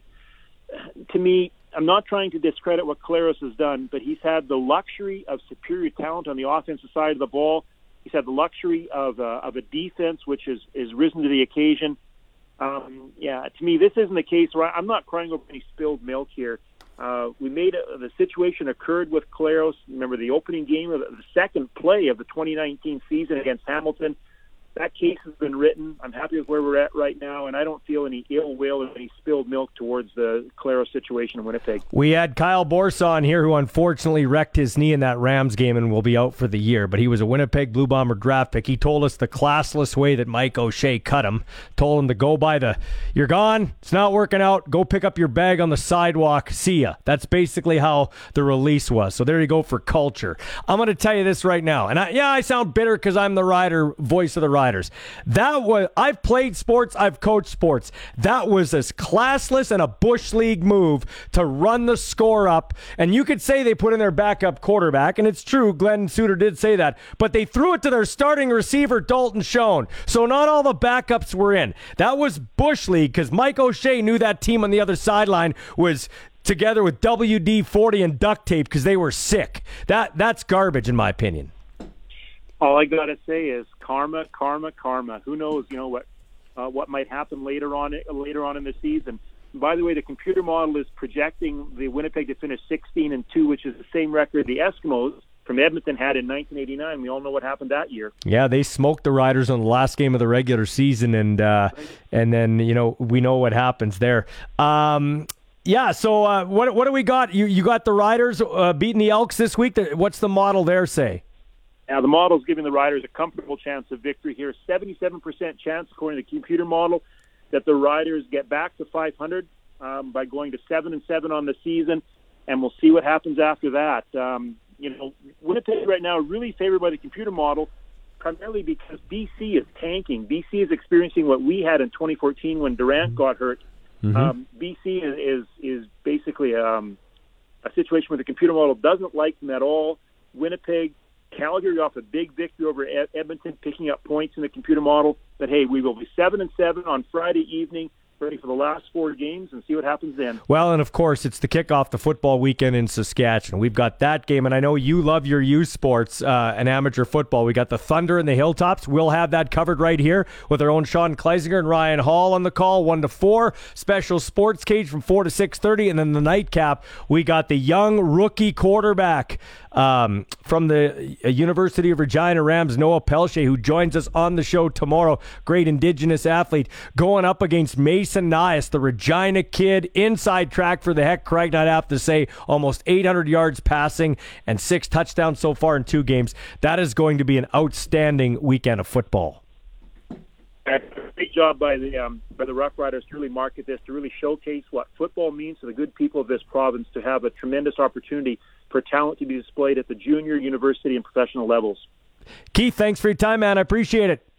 Have a good day and go Riders. Yeah, Keith Willoughby, uh, the dean of the Edwards School of Business, watching the Seahawks and the uh, Broncos. Seahawks or uh, Broncos just run onto the field. Russell Wilson booed by the fans, forgetting that he won them a championship and almost two. If Pete Carroll and Darrell Bevell, that's pathetic. Knew what they were doing, calling a play Those in that Seahawks second Super fans Come on. Well, you know what's pathetic? The Seahawks lime green jerseys. Those are among Are the- they wearing those Those are the worst unis in the league. Are Yeah. they wearing? Oh Yes. my god. Yes, that's the. They look like. Remember the old Orlando Thunder that Don Matthews used to coach in the World uh, Football League? yeah. that's exactly what they look like. Awful, just awful. And you know who else is awful? Geno Smith. I can't believe that they go into a year with Geno Smith as their starting quarterback. Like, what are you doing? Well, he just sailed the seam route to Tyler Lockett for a uh, first down. oh, good job. Hey, when we come back, we'll wrap up. We have a segment that we are going to do once a month, and I'll get to that in a minute. This is the Sports Cage on 620 CKRM.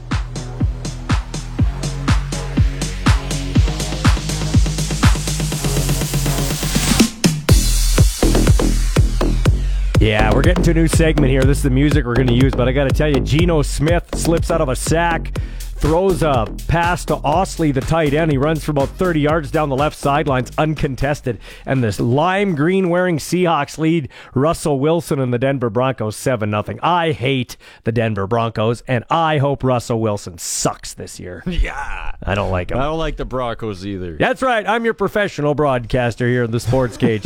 uh, so uh, once a month, I want to do this here on the show. I want to highlight indigenous sports personalities. We're calling this the Indigenous Sports Personality of the Month. Okay, could be a player, could be a coach, could be a builder. In this case, it's my former Regina Rams teammate and wrestler, Wavell Starr, who is how old are you now, Wavell? Hey, hey, I am 48 years old, my friend. You should have you seen pictures of this guy Zinger? I have. Unbe- he's got veins in his quads. Like I he looked- remember. is- I remember he, he uh, Yeah, Wavell is. was in the WWE for a bit. Yeah, I- he was. I on- he- yeah, a, a, a short cup of coffee there. He was in a couple of dark matches, like you know, before they go to TV. I don't know if Mm-hmm. he. I think he made one on TV. Did you make one on TV? He's here. We could ask Yeah, him. I was I was on Heat several times. Yeah, yeah. I was on I was on Heat like three or four times. I Sunday think. Night Heat, Vel- yep. Vel- yeah, and and Velocity was the was the pre-show SmackDown, before uh, SmackDown. So I did both of those uh, several times, and then I also did the dark matches. Honestly, I I really like doing the dark matches, even though you don't have the video of it. Uh, to be the very first person to come out the curtain, that counts for something. Even if they don't know who you are, everybody, let every head turns. Like as soon as you walk, especially as soon as you walk through that curtain, you just see every head turn towards you, and that's something else. Wow, you are you are a good man, and you're still doing it. Are, I thought you were going to give it up. Like I thought you were going to be behind the scenes with organizing and writing shows and choreographing. But why are you still doing it? that was the plan, and uh, everything was going good. And, and then I guess part of it is that I've been doing the hockey dad thing for uh, several years, and uh, was even you know coaching here Hockey Regina for a couple of years right there before the pandemic. So that really took over. It's a, quite a big commitment uh, to do that with all the practices and the games, and then plus my full time uh, gig here as well, right? Uh, so it just I was too busy to really do anything, and then uh, now my son is playing for Indigenous Sports Academy out of Saskatoon. Yeah. And uh, so of course uh, I don't I spend more time watching him online, uh, you know their games uh, online than I you know get to watch in person because they're traveling all over the place. Uh, so basically, I went from being having absolutely no time uh, to, to feeling like a fish out of water. So I started. I, I first thing I did was uh, get more uh, focused on my working out and and my cardio. I realized that after the pandemic. Uh, the aging thing, working out and, and all that stuff is great with the lifting weights and even with the dieting, you can look great. Um, but no matter how good you might look in, in the mirror, like when you, well, the real test is when you start walking those stairs or when you get a jog or something, right? Mhm. And I, I realized at my age that uh, my cardiovascular um, it was going down, so I needed to work on that. And then also, ballsy, I'll tell you, man, the mobility. And, and and honestly, it was mostly from complacency, man. You know, you you work that gig, you know, whatever it is, eight till five, and uh, you know, you, you get busy with your career and be, you know whatever it is, and uh, with the complacency, you don't necessarily push yourself uh, in those areas that, that you should, like such as mobility and the cardio. Yeah. So basically, long story short, I was a fish out of water, and I just kind of started to get hungry again. Yeah. once they started work, once they started working out more, Yeah. and uh, and then of course, uh, you know, bringing us to here today, uh, there's a couple of really good opportunities. So so first of all, uh, I, I when I first started wrestling, I hooked up with Tony Condello, and that's where I got some of my first breaks uh, wrestling up north uh, on the infamous Death Tours um, for Tony Condello, and he has uh, taken the uh, chance, I would say, at 48 years old, for him to put his heavyweight title on me. Uh, I take that as a badge, uh, badge of honor. So I, I decided I'm taking this seriously. Uh, while I'm doing this, I'm going to do that death tour one more time. And I got you. I got you on for a reason. I'm going to let Zinger ask you a question in a second, but I got I got you on for a reason because you were at a very uh, monumental place and a cool weekend. Tell us about that. Yeah, so this is the second reason that I was getting to. Uh, I heard about this a long time ago because these kinds of shows they don't just happen out of the blue. There's a lot of planning uh, that goes uh, behind the scenes. So I've been made aware that uh, the infamous venue where Stampede Wrestling, uh, what some of our generation grew up on here, uh, that they were going to have a couple of wrestling shows there. And I tell you, I have wrestled in that venue maybe three or four times in my 20 some year career. And when I heard that I had the opportunity to wrestle there again, uh, then that just sparked my interest. And initially, I was supposed to wrestle with Teddy Hart. So Oh, yeah. I was I was scared honestly because knowing my my cardiovascular condition. So I like I immediately started doing you know the high intensity sprints in the gym and stuff. Uh, but you know when you know things happened or whatever politics happened and schedules and uh, didn't work out that Teddy was uh, was not able to come. So I ended up working up with, working with uh, another young fella who's up and coming uh, out of Red Deer, and uh, we ended up putting the strap on him. Uh, and he was uh, a hell of a he's a hell of a talent, and he went over in the main event on uh, the son of Gama Singh. Uh, Oh. His name is Raj. His name is Raj, and he came out with uh, Abu Izal, who was the manager of the Karachi Vice at the time, uh, and they were uh, baby faces. Uh, so it was pretty cool. It was it was really cool to witness. Tell me about Davy Boy's nephew. Davy Boy, is it his nephew or his son? Dynamite. Oh, Dynamite, Dynamite. okay. Dynamite's nephew or son? Yeah, that, I need. I texted you about this because I knew you would appreciate this, and I had to tell somebody, man. I had to tell somebody for what I witnessed. And you know, when you when, you know when you see a star, uh, you know, like when you're at the rink and you see a young guy skate, and you think, "Wow, this guy's going to make the NHL." Uh, I was there and I met this kid, uh, and I knew who he was from my friend Bronwyn. That's Dynamite's daughter. And uh, this kid has been wrestling for not very long, but I saw pictures. And when, I met him in person, I thought, "Wow, he looks exactly." Like uh, the Dynamite Kid, just a younger version. Uh, and he actually wrestles as Tom Billington, which is the Dynamite Mm-hmm. Kid's name. Uh, and uh, so he, he not only looks like him, but he has the exact same mannerisms as him. Because Wow. It's likely in his DNA, right? So you take that, and then he also, you know, he wears the same kind of uh, the same gear that Dynamite used to wear back in Stampede, like not the British Bulldog gear, Yeah. but the Dy- but the Dynamite Kid gear from Stampede with like the stripes on the socks and the knee pads over the tights, and he looks just like him. And when he came walking out in that arena, I swear, I swear that there's some sort of a, an energy that was in that building that uh, if you're really a fan uh, or, or really intuitive that you would pick it up and it was the, the combination of this kid with his natural gifts and his charisma in this venue that that had so much energy from wrestling heritage and, and, and all of the, the energy from from from the wrestling uh, historical battles that have went on over time. And I tell you, I, I went out and I usually don't because I'm old school and you're not supposed to go out in, in the in the venue to watch. I I broke that rule so I could go out and I sat at the very top uh, at the very top of the pavilion and I watched and I took it all in and I, I swear I could feel those those good wrestling energy ghosts in that building. And, All right. And and everybody that was there, they, he got a standing ovation. And uh, in fact, people were chanting "Dynamite" and just randomly yelling out "Dynamite" while he was Nice. wrestling. Yeah. Yes. So anybody like our age or, or, or above, you could like it was. They were feeling the. They were. It was right in the childhood. Nice. Hey, hey, and, I, hey. and I sent you a picture, Paul. Yeah. Where people were like hugging. It Yeah, it's emotional. awesome. Okay, we got about uh, 45 seconds. Zinger wants to ask you a question, though. Yeah, a big wrestling fan growing up. I want to say it was like 2003. You can correct me if I'm wrong, but I remember one match on Heat. You were wrestling to uh, Tajiri. Um, first of all, am I right on that? And second of all, Yeah. my second part: uh, who was your favorite wrestler to wrestle with, uh, wrestle with, or work with in the? WWE? Uh, It, it would have been Ta- Tajiri, I would say, because he was the most uh, down to earth, and he didn't try to formulate any of my offense.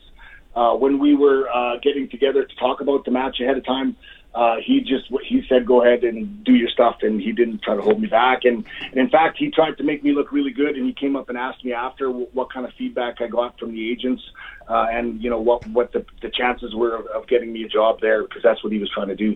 So uh, so that was I'd have to say him. Uh, although there were several uh, several other opportunities uh, of guys that I wrestled from up there that I really learned a lot from.